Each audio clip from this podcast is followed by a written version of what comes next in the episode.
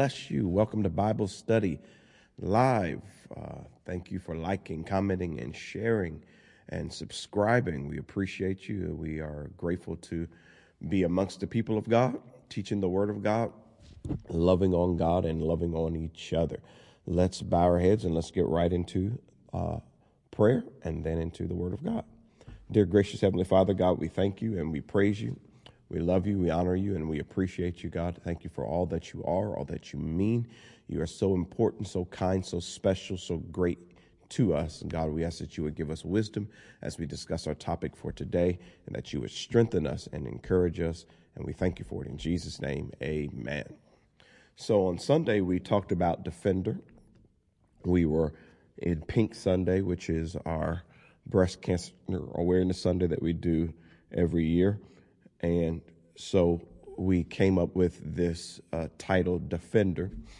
And I waited a little later in the uh, sermon to expound on how we got to this topic. I'll do the same thing as I teach through it, even though most of you have heard it. I will uh, rehearse it. And so, what we wanted to do, start off with, is just give us a definition. Um, definition is to defend which means to resist an attack made on someone or something to protect from harm or danger. And so we're speaking uh, specifically as it relates to spiritually. And so, um, since we have been talking about what it means to be a healthy church and healthy people and uh, people who are prepared, people who face things, then oftentimes there becomes uh, a target on our back, so to speak, because of where we're headed and what we are accomplishing as as it relates to the kingdom of God. We did a long, extensive series earlier this year on the kingdom and how we are actually occupying the kingdom right now. So, even though we are not necessarily military people, because we're not fighting every day, like when you grow up in a uh, country that is very militaristic, sometimes those children they learn to handle guns really early on. A lot of times because they're not in a democracy, they have to be very war minded because they are a what you call a war torn country that constantly sees war. Um, America's not like that because of democracy, but when you teach things like kingdom and warfare, countries who have lived under natural physical war, they kind of, it clicks for them a little better. For us, because that's not how we function, it takes us a while to kind of get our mind wrapped around it. So we have to understand that whenever we're trying to progress and do something positive and good, there is just going to be resistance. And we need a defense mechanism for the resistance and the attack. And so we actually have to resist the resistance. We have to defend against the attack. And we have to be uh, army minded, soldier minded, kingdom minded, knowing that we are actually taking territory away from the devil by us just existing and worshiping God. Many of us come to God just to get out of the trouble that we were in, but not knowing that sometimes you jump out of uh, the fire into the frying pan, so to speak. You you go from one level to another, and as you learn that, you begin to understand that it's important for you. One scripture says, and I didn't use it on Sunday, but it says, "Contend for the faith." So it does become important that you actually contend, resist, fight. So many of these terms that we use they were used in scripture, but those in the Bible days, they would have been more akin and accustomed to, to seeing that type of uh, war. And so we aren't, but now as we are in the middle of, of what we see in the middle of two wars that are brewing around us, the Ukraine Russia war has been ongoing for the last couple years. Uh, well, actually, it's been a, just a year and some change. Now we're looking at what's going on in Israel. So it's around us, but now we need to think about that spiritually, us being in a war. So, with that being said, let's uh, piggyback on what we discussed on last week. And the last point that we left with was that we need to face the enemy. So we, we did the FAC, we talked about fear, anger, change, and then E was the enemy, facing the enemy. And so this message here actually piggybacks off of that. So if you are reserved to face the enemy, then it means this, and this was a uh, quote that I gave Winners run into battle, but cowards run away. Don't be a coward. So if you are reserved to face the enemy, you're reserved to run into a battle and not run away. That's a beautiful thing, but it may come with not the best results starting off. So we want you to face the enemy. We want you to know you are a winner, but we also want you to understand that the winning may not be seen right away. War in itself is a long term thing because there's a lot of strategy, a lot of things that have to happen. And when you have an enemy who has been preparing for you longer than you have been preparing for it, it can cause losses right away. Uh, a prime example of that is that in the attack of Pearl Harbor, December 7th, 1941, when Japanese, they bombed Pearl Harbor, we were dragged into that war. It was a war that uh, we weren't really getting ready to get into. And so when Japan, when they th- figured that they needed to attack us and they needed to attack us based on the South Pacific Seas, based on what they were trying to do, they couldn't get around us. So they had to prepare for the best way to strike us, attack us without us even knowing it. So they were preparing for us much longer than we were preparing for them. When we struck back, it was a counterattack. They attacked us by surprise. We had to respond. So when you think of it in terms of spirituality, Satan and his demons and his cohorts, they have been here for thousands of years. They have been here for generations. They know your great, great, great, great, great, great grandma and granddaddy. And so they know more about your family than you do. And the attack is sometimes so strategic and so harsh that even though we're running into the battle and we're willing to face it, we're not cowards. Sometimes the blows that we take can be so challenging and you can feel like you are losing. And so that leads us to this point what happens when the battle runs to you? What happens when you're willing to run into the battle, but the battle meets you before you get there, or before you even know to run into battle, or before you even know you're in a battle, the battle just shows up at your doorstep in an unfathomable way, something you never would have thought would happen. Now you're thrust into dealing with it. So, what happens in that type of environment, which is what many of us have been in. So um, let's look at this verse. This will help us. It says, From the days of John the Baptist until now, the kingdom of heaven has been suffering violence, and the violent have been seizing it by force.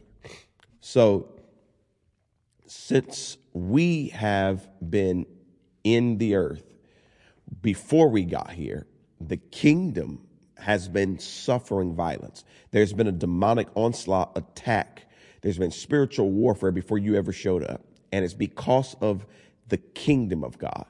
And it is a violent assault. It is a violent push. It is not, uh, my father used to say it all the time, it's not Mickey Mouse and Donald Duck. This is not plaything. This is, it's a battle for your soul. It's a battle for your mind. It's a battle for your faith, your belief in God. It's it's a battle, and it's not just singularly focused on you. It's an attack against God Himself.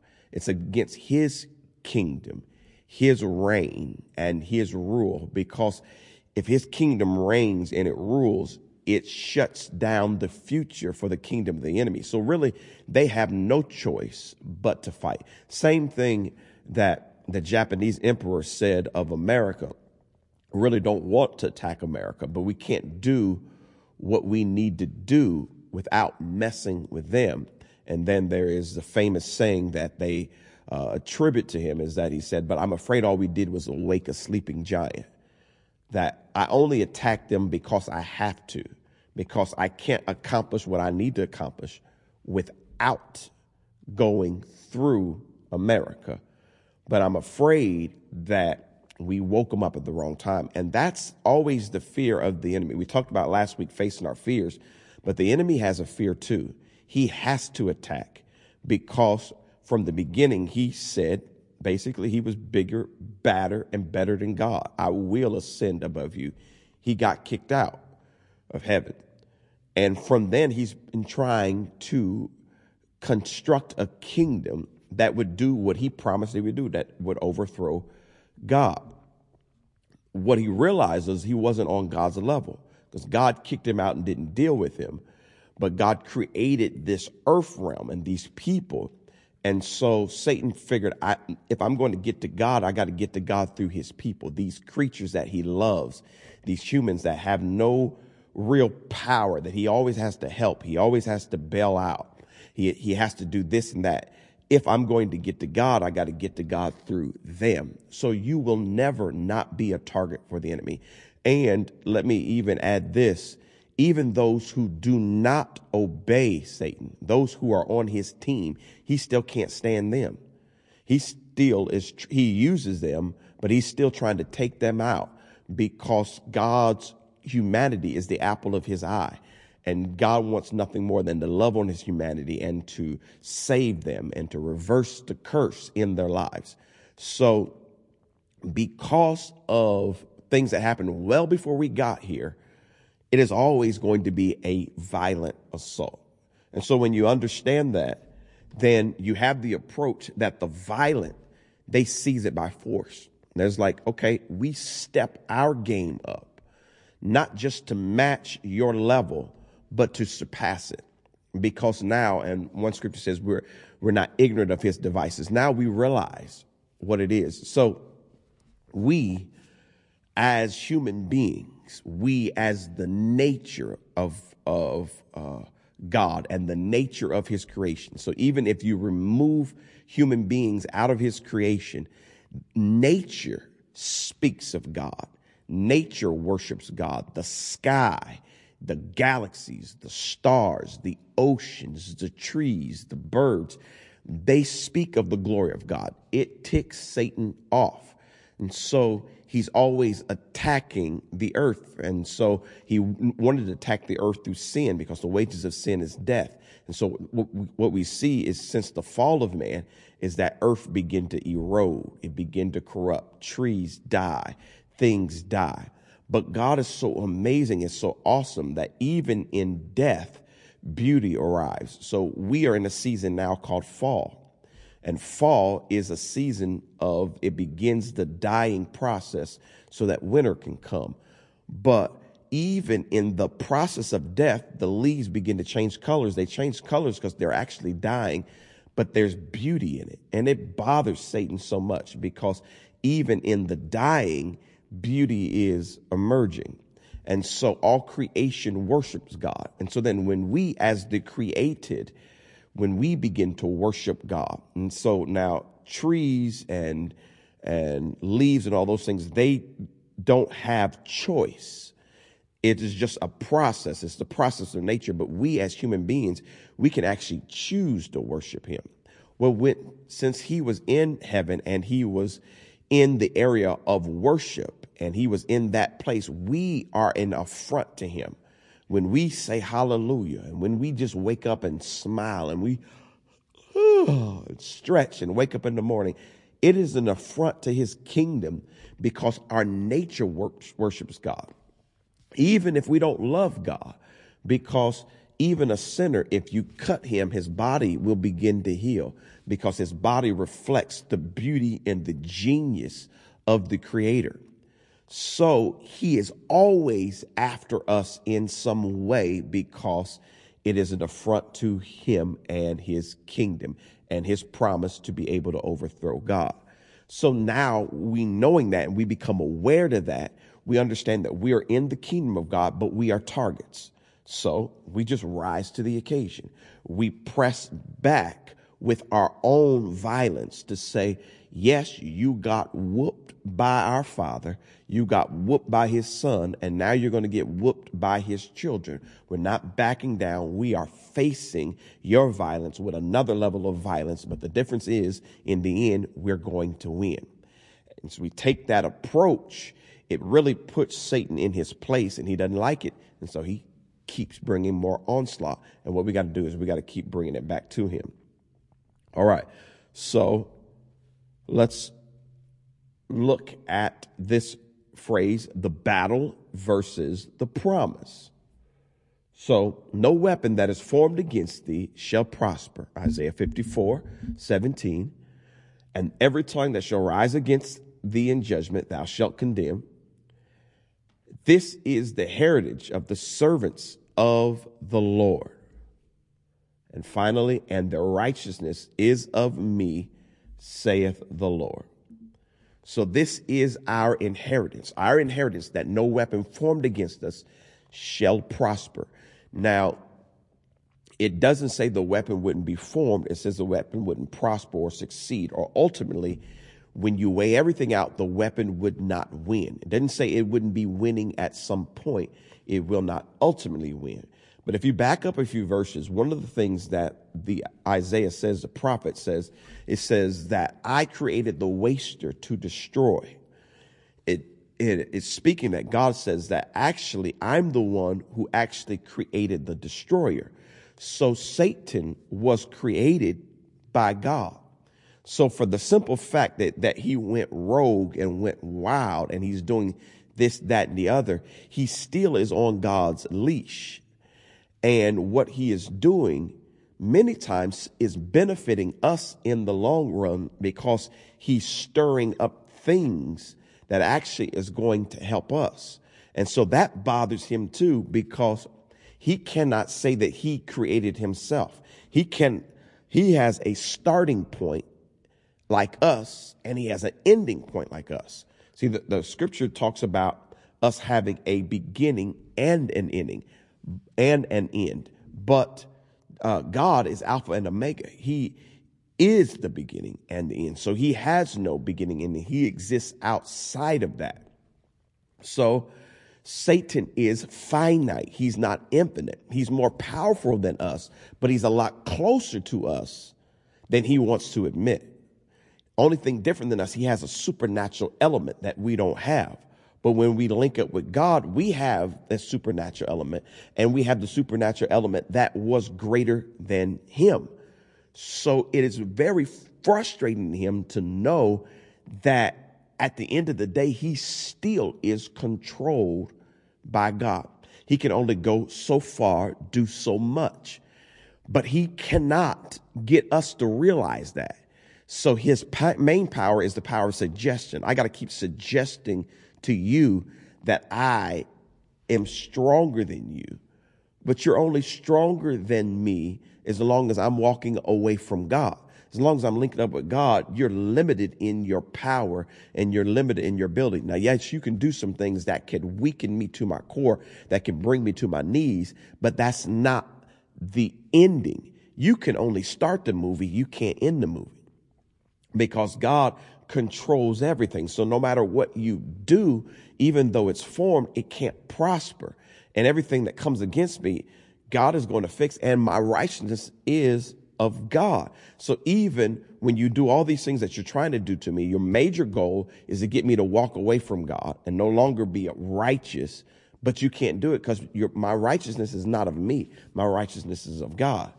And in my lowest moments, he's still going to build me up He's still going to call me righteous. He's still going to make me righteous. So you're going to lose, lose, lose, lose all the time you're attacking, trying to win. He's really in a lose lose situation. I, I give him credit that he keeps trying, he's persistent, but he's in a lose lose situation. The problem is, from our perspective, it often feels like we're the ones who is losing. All right. So here's the second point. The first point was uh, what happens when the battle is running to us. Second point is why does it feel like the weapons are prospering.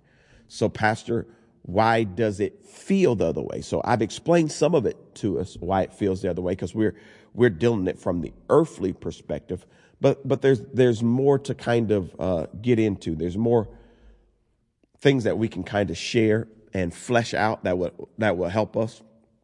One of the things that since we're human, we deal with emotions, but emotions are finite. They're not infinite. Emotions are part of the human journey, but emotions don't tell the whole story.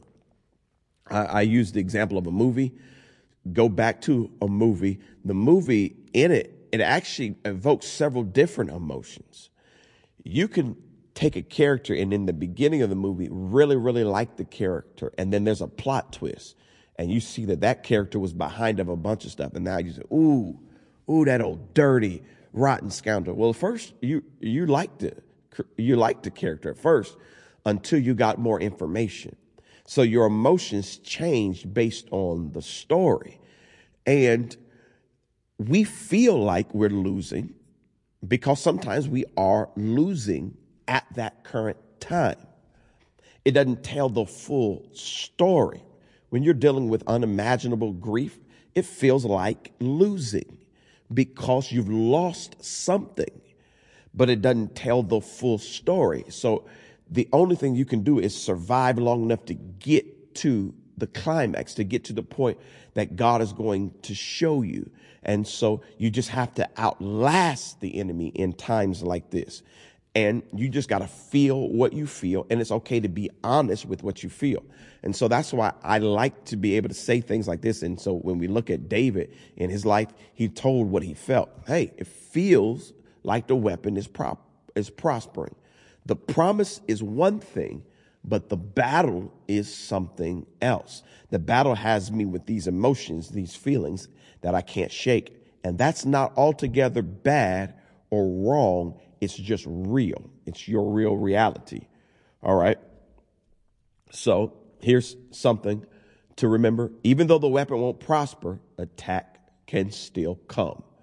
So understand what life is attack can still come even though the weapon won't prosper. And attack can still hurt. Can, attack can still be painful. Attack can still be unfair. Let's add this. Even though the weapon won't prosper, trouble can still come. The attack often leaves us with a lot of trouble, leaves us with things that we didn't have before the attack, troubles we didn't have before the attack. The troubles sometimes come with trials, uh, there's obstacles. There's, there, there's so much that comes with the attack. Even though the weapon ultimately will not prosper, doesn't mean I'm not going to hurt. And that's the major point I'm trying to get you to see. In, in the ring, in a boxing match, you can have a person who wins but when they are uh, holding up the championship belt, they look like they've went through it. They look like they've been punched because they did. And those punches, just because they won, doesn't mean the punches didn't hurt. Doesn't mean that the opponent wasn't skilled at what they did, wasn't a great boxer, boxer and a very formidable opponent. Sometimes the opponent is very formidable, knows what it's doing. Uh, when I was uh, preparing this message, I, I almost brought up this video that I saw because it it uh, it kind of made me feel what I was trying to share. But it was a, a boxing match, and as soon as the match starts, they're like in the very first round, and the opponent swings and hits the guy, and the guy drops to his knees right away. Like a minute and 30 into the match, he's already on his knees. Now, when you prepare to fight, you don't prepare to be on your knees immediately. The referee is giving him the count. He shakes himself off, stands up, says he's ready to go. His knees are a little wobbly, and the other guy throws another shot to try to finish him off, and then he just kind of gets his stability. He moves, and then he throws a shot, and it totally knocks the enemy out. And this guy was out for the count. But if you looked at the match at the very beginning, you would be convinced that this guy is not going to win. He's on the ground already, but that doesn't tell the full story. And the only thing I need for you to do is fight long enough to get to the end of the story. The cheat code that we have is we've already read the back of the book. We already know how this ends. The problem is we just got to live long enough to get to it. And that becomes the hard part. And so here's C. If God didn't stop the attack, his plan is to defend you in the attack. So for whatever reason, if the attack was not stopped, and there's several attacks that are stopped, but we usually don't know about them. We only know about the ones that make it through.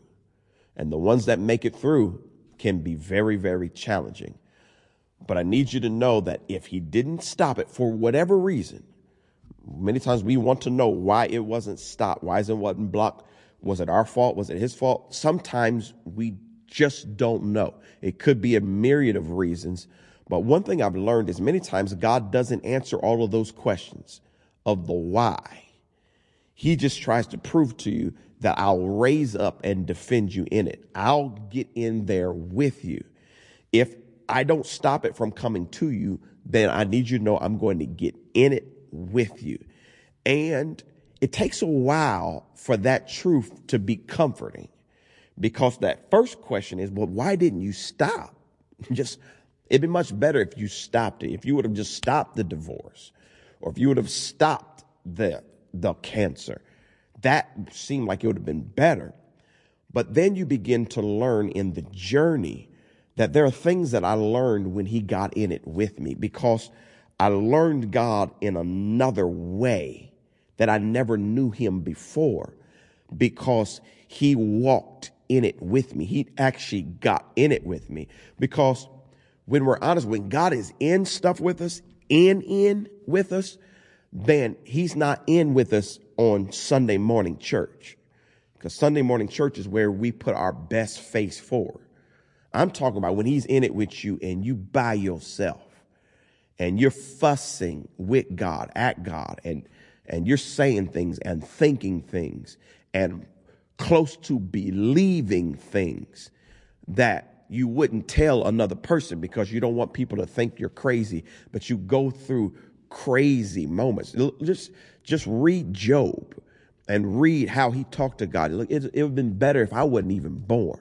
I don't even know why you wasted your time allowing me to come out the womb if it was going to be like that.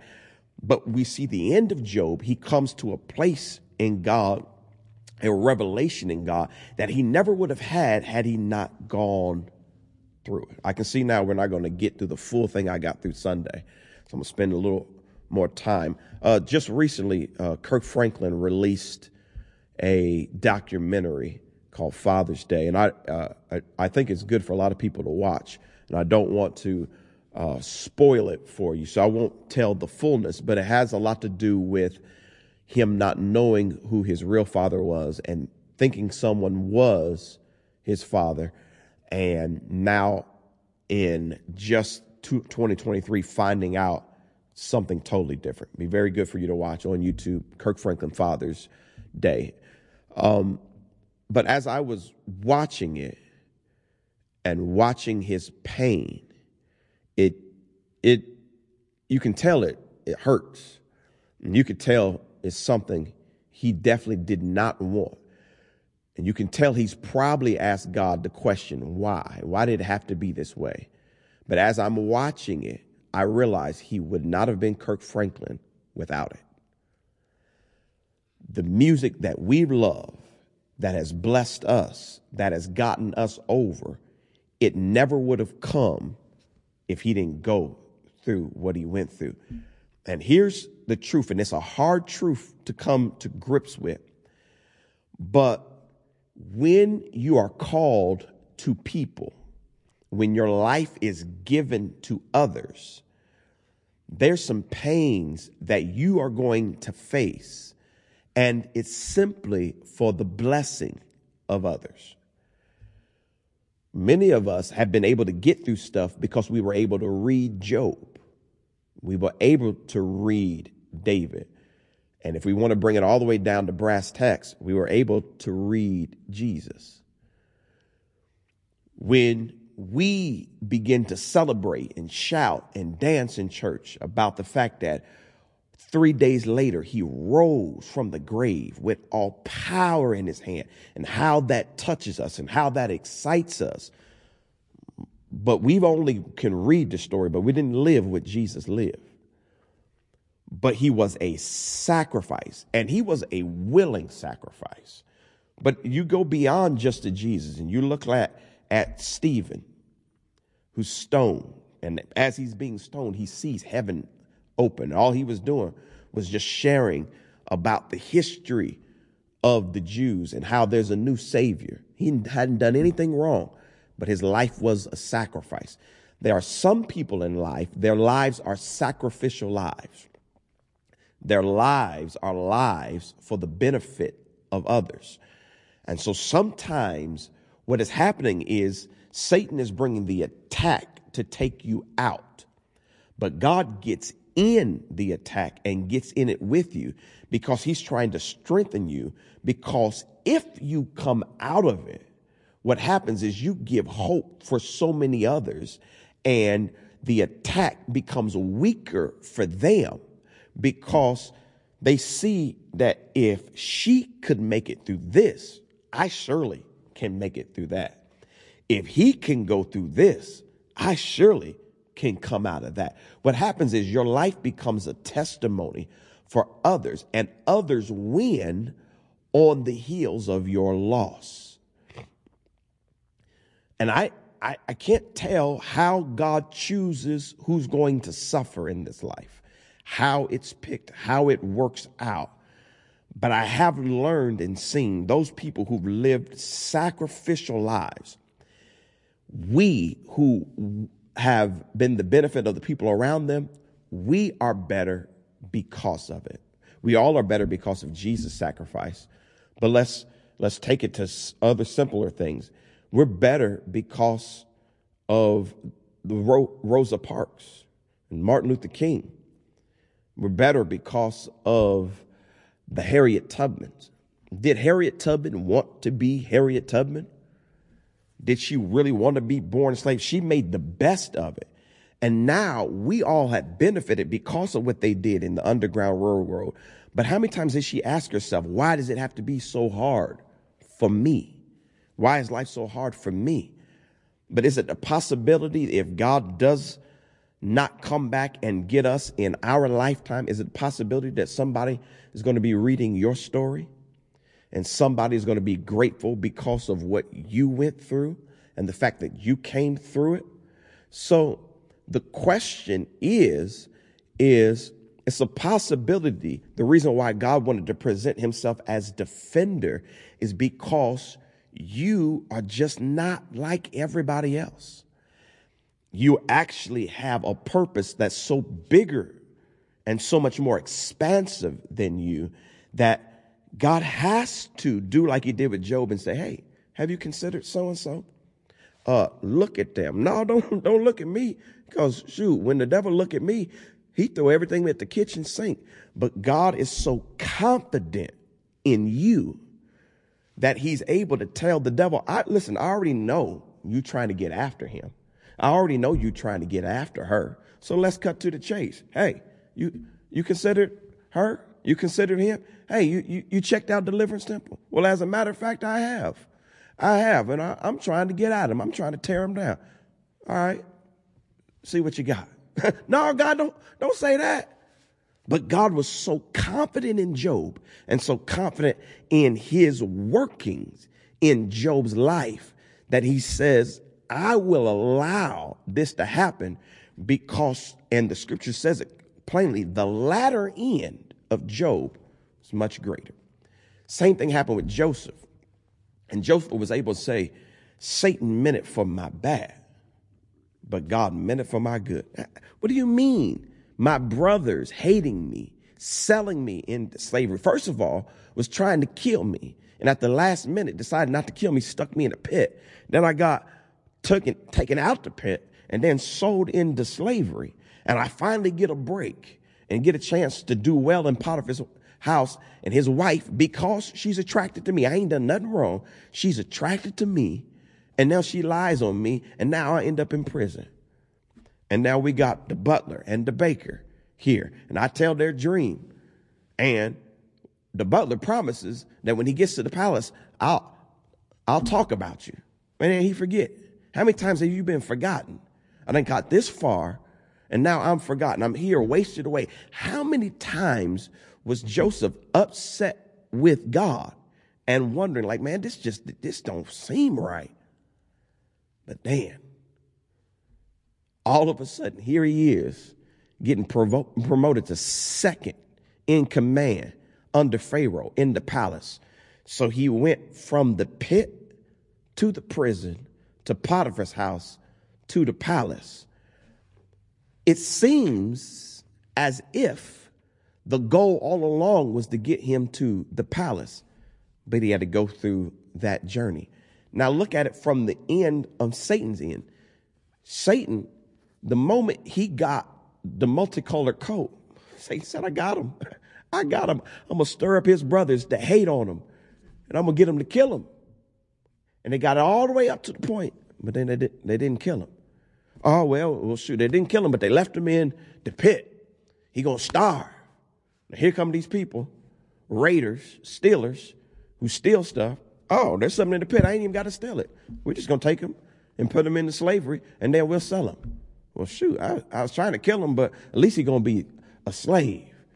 Now he rises up as a slave into Potiphar's house. Now Satan's getting frustrated. Now what can I do? Oh, I know he a good looking fella. Now he shouldn't, after all he been through, he shouldn't have been good looking. You don't look like what you've been through, but okay, uh, at least I, I can sow this seed with this woman. And let's think about all of this. And at the end of all of that, he ends up in the palace. But the goal, even though the goal was get him to the palace, the goal really was not about Joseph. The goal was to save Israel because a famine was coming and he was strategically going to be in the right place to save the entire Jewish people. So it's a possibility that your purpose is so big and so great and so selfless that you go through what you go through. And instead of God stopping it, he just says, I'm going to defend you in it. All right. I, I, I really feel something on that, different than what I felt on Sunday, because I believe that God is sharing with us that He still got us. All right, uh, look at this word stronghold, a place that has been fortified so as to protect it against attack. So, not to stop the attack, but how can I protect you against the attack? Let's look at these scriptures. The Lord is good, a stronghold in the day of trouble. So it means there is going to be a day of trouble. And he knows those who take refuge in him. So that means he knows those who don't. And there's a separation between those who take refuge in him and those who do not. The Lord is a stronghold for the oppressed, even the oppressed people. He's a stronghold for them. A stronghold in times of trouble. Same thing. There's times of trouble. The Lord is my rock and my fortress and my deliverer, my God, my rock, in whom I take refuge, my shield and the horn of my salvation, my stronghold. All these things are powerful to read, but if you need him to be your stronghold, that means you actually are in a bad way. You actually, something has run up on you that is much bigger than you something that you can't handle, something probably that you never would have thought of. But God reveals himself in so many different levels. He reveals himself as a rescuer. He reveals himself as a refuge. He reveals himself as father, as a lover. He reveals himself as a sacrifice for you. Sometimes he sacrifices so you don't have to go through things. But the times you do have to go through things, he says, I can just get in it with you and be a stronghold. In other words, be the thing that you can hold on strongly to. Be the fortified city that you can that that you can bear up under when the attack is real deep and real strong. There are people who have been in shootouts or in um, mass shootings, and they just had to bunker down, or been in war. They just had to bunker down. I don't have even nothing to fight back. I just got to grab everything and just bunker down and, and hold it, hope this thing passes over me. And sometimes we've been in trials like that. I don't have the strength to fight back. I'm just got to bunker down.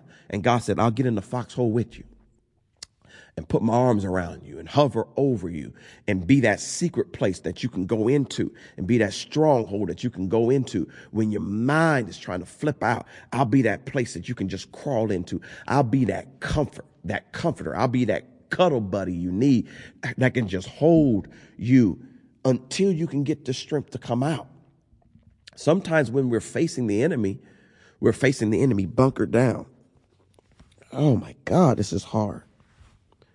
Other times we're facing the enemy with all our might and strength. But sometimes you got to go through the bunkering seasons. But know that God is the stronghold in those bunkering seasons, in those moments.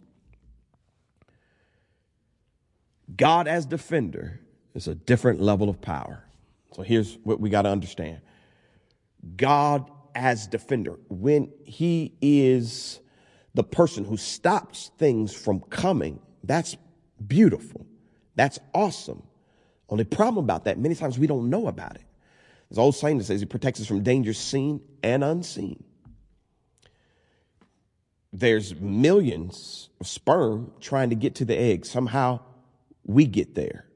So there's we come to earth at a disadvantage to begin with.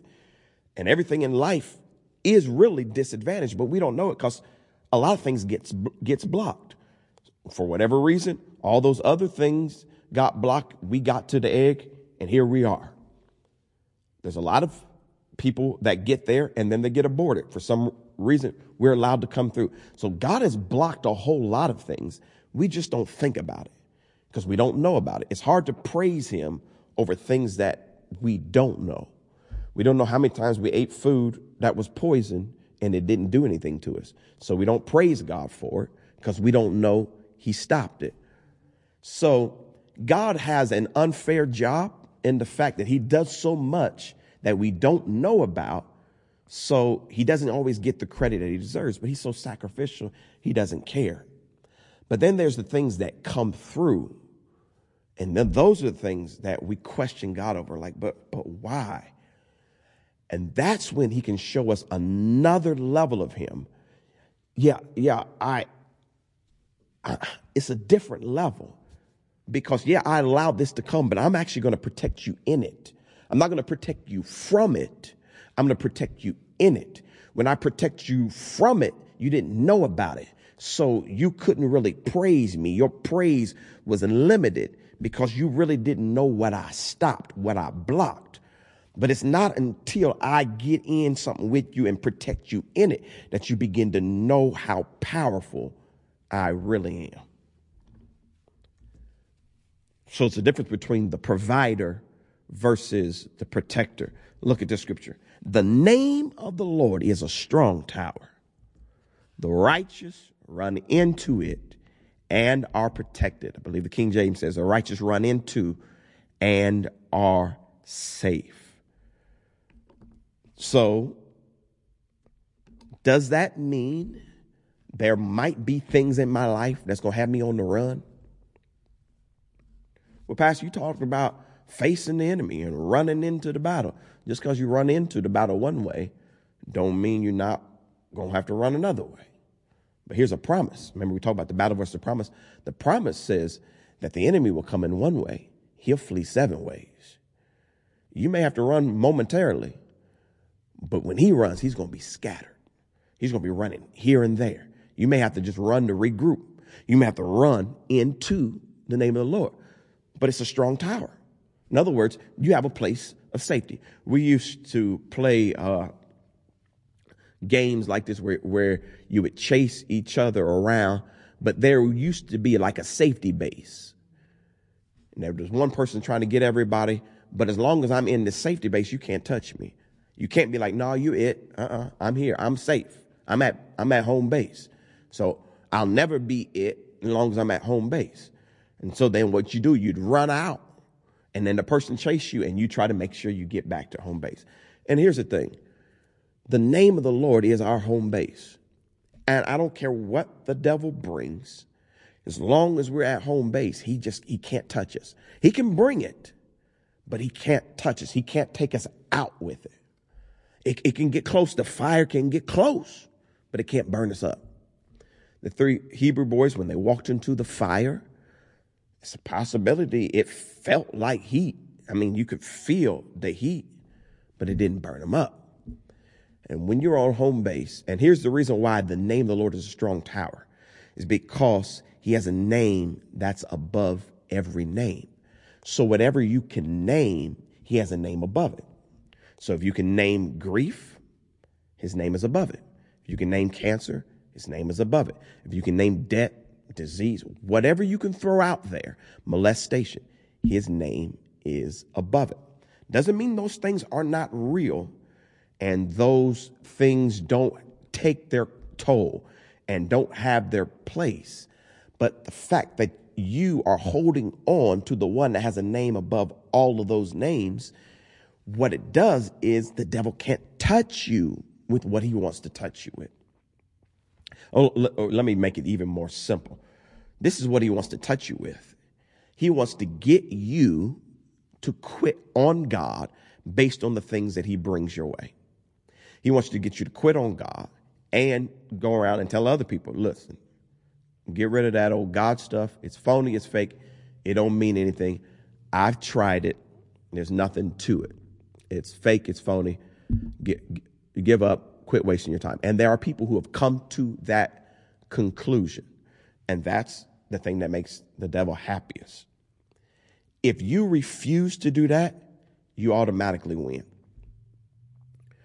And so, even though things are tough, think about all the times you really, really, really wanted to walk away from God and you just couldn't. Because there's just something in you that won't let you let go of it. What that is, that's the name of the Lord. That's that strong tower. Now you can you can override it and reject it. You can get so backslidden that you you reverse. But when you've been in it long enough, there's just something, there's just something inside that you just know.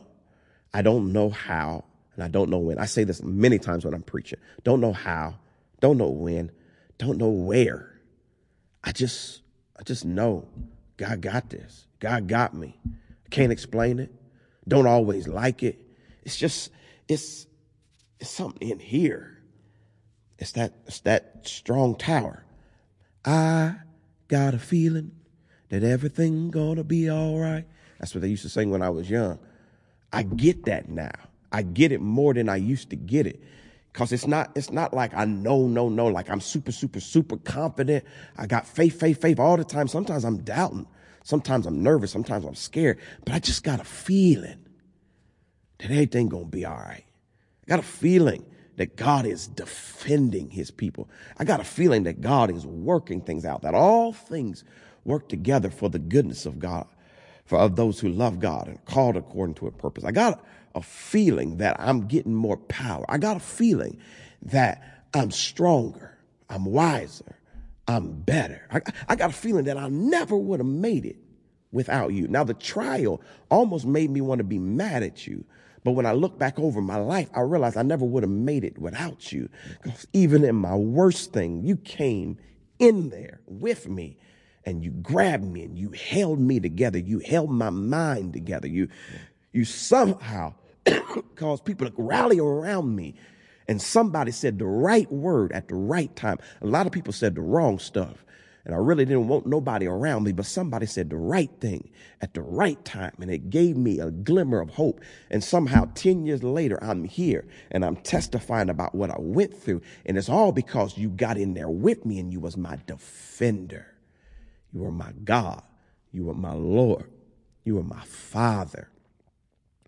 And one thing I know about is, is that my big brother Jesus, he went through for me. And you had to watch your son die for me.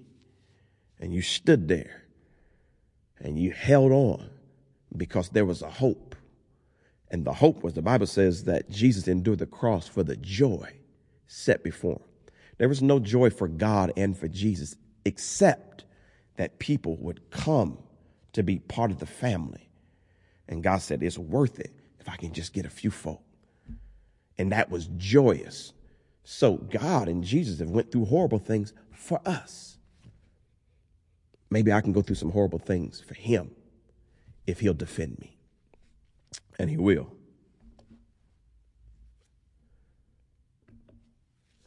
So God, defender of man. God, defender of man. It's, it's, it's so interesting that this happened to land on our Pink Sunday, this sermon that God gave me, because when you think about cancer and what it does to the body, but we, we have, uh, and maybe more, but we have two known testimonies of breast cancer survivors here at Deliverance Temple. I think there's more, but there's two that come to mind. And it, it was a battle, but, but they end up winning. But God is the defender of man defender of the demonic attacks that come against man. Uh, I won't go into because I, I, took so much time. I won't go into how I came up with this sermon title. Go back and watch it or listen to it. But let's finish the way we finished. We talked about Hamas and Israel. I really won't get into that either, the political ramifications, but just what it represents. Israel represents the people of God and the people of God have been and are under attack. So, what can give us strength in this? Knowing that God is the defender of man, He's a defender of mankind against the demonic attacks of the enemy, the strategic demonic attacks, the hate, all of the things. Many of the hardest things we've gone through, the devil was in there somewhere. Even though God allowed it, God did not originate it. It was the devil that did it. So, it's demonic attack.